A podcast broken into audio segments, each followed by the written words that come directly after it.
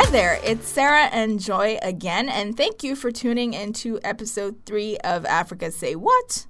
In today's podcast, we are putting a phenomenon which the world has come to know as prosperity gospel on the hot seat. What is it, first of all? Well, prosperity gospel sounds like this Greetings in the name of the mighty Lord. I am Pastor Tenjiwe of the Church of Believers with a lot of extra cash. And I come to you today to share with you the miracle that the Lord Almighty has chosen to give me the power of.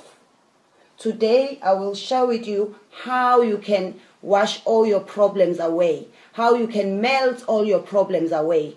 For only a hundred rands, you can come to my church and get this frozen water. If you've been in a Nigerian or a Ghanaian or Zambian or Zimbabwean church before, you're likely to have heard the pastor say you should sow a seed. So, person in the congregation, I'm looking at you and I want you to reach into your pocket and pull out a check of 200,000 naira. I prefer cash, or better still, I'd prefer dollars or euros or you can put the iPhone 8 that you just bought into the offering basket. That works perfectly too. You know what happens when you do that? God apparently responds by sending you double of what you sowed because apparently he's in the business of exchanges. The funny thing is, you're likely to come back next Sunday and find the iPhone in the pastor's sister's hand. True story.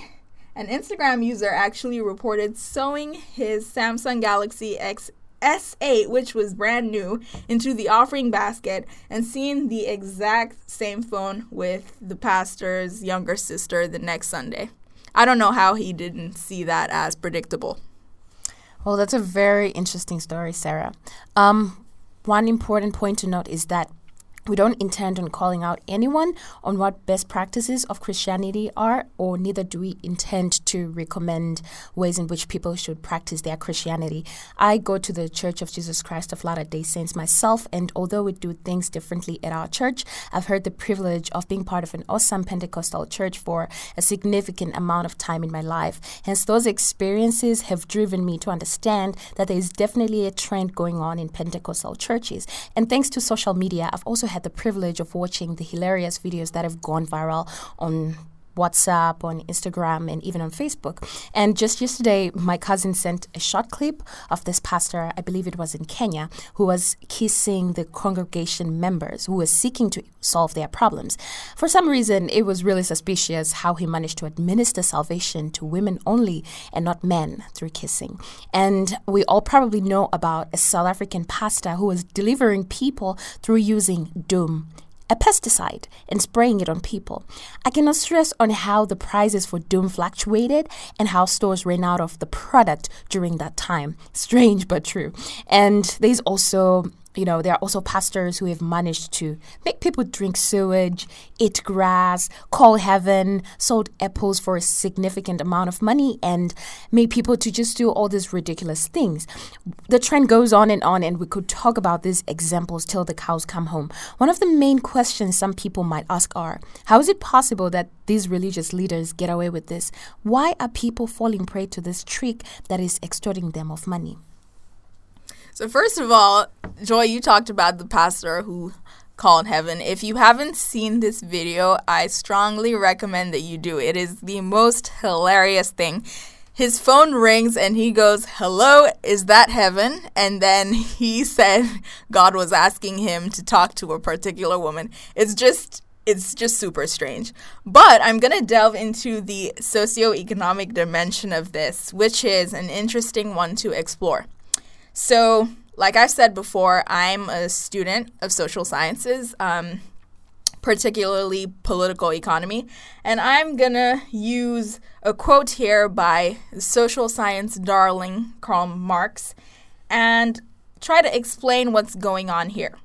So, Marx famously said, Religion is the sigh of the oppressed creature. If poverty made life unbearable, then religion promised a reward in the afterlife. If social mobility was impossible in this life, then the poor could at least look forward to a happier kingdom in heaven. So I remember a documentary that uh, British media house ITV put out a while back about Nigeria's millionaire preachers. So there's this guy who's the focus of the documentary. His name is Sign Fireman. I kid you not. S I G N Fireman. And he's also a doctor, but I don't know where he got that degree from.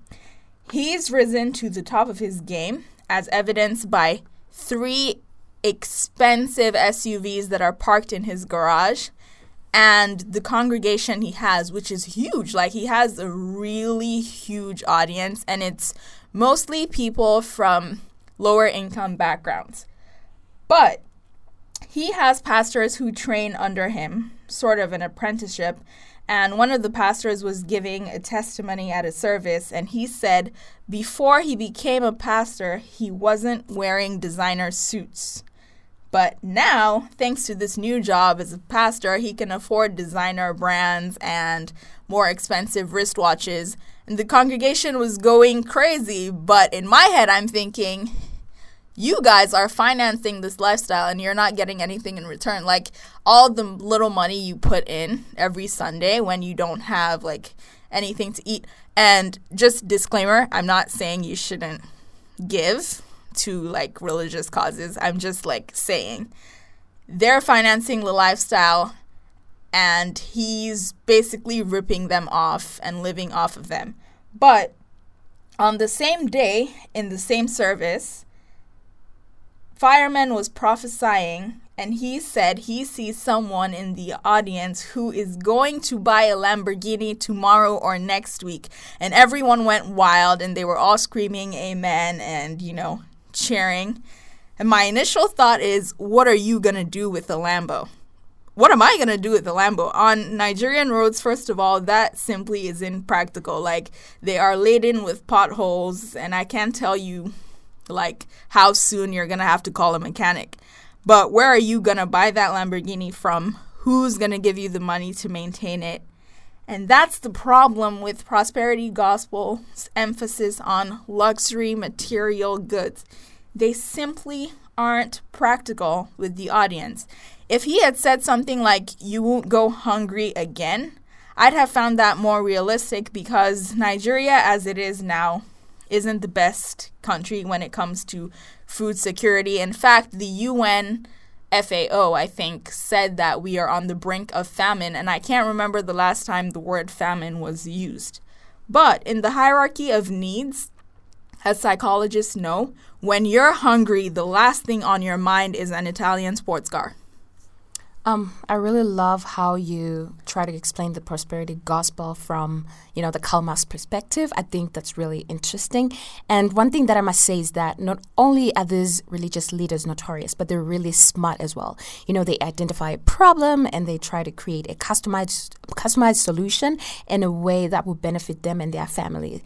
The first problem that they have identified is the economic problems that people succumb to. When people cannot find solutions to certain problems, like you said, they resort to other measures like seeking spiritual so- solutions. And the current socio political and economic climate in most African countries has cultivated an audience that can be easily made to believe in literally anything. You know, things are now extremely tough back home, um, such that when a pastor approaches a woman struggling to find a job and proposes to kiss her as a solution and justifying that solution using an out of context verse from the Bible, the likelihood of her giving in is really high. I mean, it's really sad because you find these pastors taking advantage of people that are in genuine need of help. And then how do they manage to go about doing all these notorious um, activities? My second um, um, analysis to that will be how these pastors are using verses out of context. I cannot stress this point enough. Not to call out on anyone, but one thing that I've noticed is how pastors take verses out of context to drive a certain point. And because of how voluminous the Bible is, this makes it really hard for the majority to understand the meaning of verses and how they connect, which is common, especially if you're not a theology major. One example of a verse that has been used out of context is Malachi 3, verses 8 to 10. And it says, Women rob God, yet you are robbing me. But you say, How have we robbed robbed you. In your tithes and contributions, you are cursed with a curse, for you are robbing me, the whole nation, of you. Bring the full tithe into the storehouse, that there may be food in my house, and thereby put me to the test, says the Lord of hosts, if I will not open the windows of heaven for you and pour down for you a blessing until there is no more needed.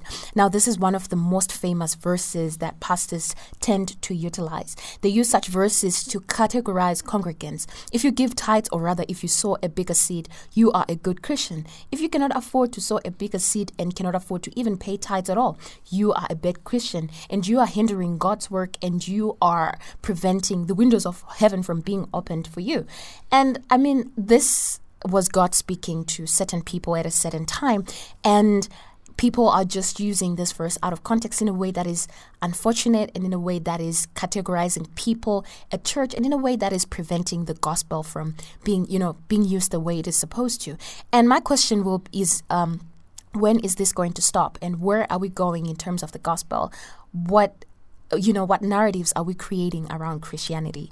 It's such a puzzle of all these questions and i don't know man.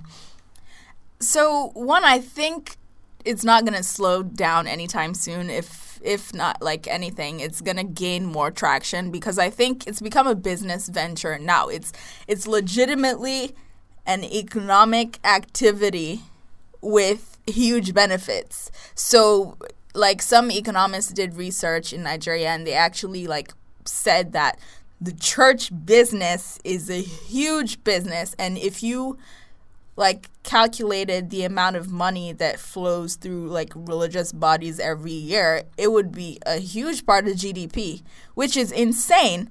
But still on the topic of people using things out of context, you you should see this documentary that ITV put out. I'm not even sure if it was ITV or Channel 4 or if they're the same thing, but in the documentary when the reporter finally comes face to face with Sign Fireman Fireman's defense is that Jesus Christ, who we all know was a carpenter, was a rich man, and he had an accountant by the name of Judas Iscariot. And I'm like, I've never heard anyone use that analogy before and say that because Judas kept money for like all the disciples together, it automatically meant Jesus was rich. But I don't know. You let us know what you think. Um, and now I'm just going to shift gears and give you the rundown of what's new and notable in Africa today. In the last podcast, we said congratulations to Nigeria. Well, congratulations to the Egyptian pharaohs too for joining Nigeria on the list of African countries who are headed to Russia in 2018. Mohamed Salah saved the day for the Egyptian men's soccer team, and I was especially happy as a Liverpool fan. But fun fact about Egypt is in 1934 they became the first African team to play in the World Cup finals and the last time they qualified was in 1990. So this is huge. Once more, good job Egypt. On the second point, I was getting excited to say that Liberia just elected a one time FIFA World Player of the Year as their president, which would have been insane, right? But unfortunately, the presidential elections that were just held did not produce a winner with clear majority backing. So there will be a runoff between George Weah, who was the first African to be FIFA World Player of the Year and also a recipient of the Ballon d'Or Golden Ball Award, um, there will be a runoff between him and Joseph Boakai, who is the incumbent vice president to Ellen Sirleaf. It would be exciting if George won because it would be the first African World Player of the Year, succeeding the first African female president. And that would make Liberia a country of many firsts. But we'll just see how the elections play out. We hope that there's no violence, as was the case in Kenya, and we hope that the results are free and fair. Now, on to our favorite OG, Grace Mugabe. The Zimbabwean First Lady is reportedly behind a strategic cabinet shuffle that disposes of the vice president's loyalists. So, there's something going on between the president and the vice president.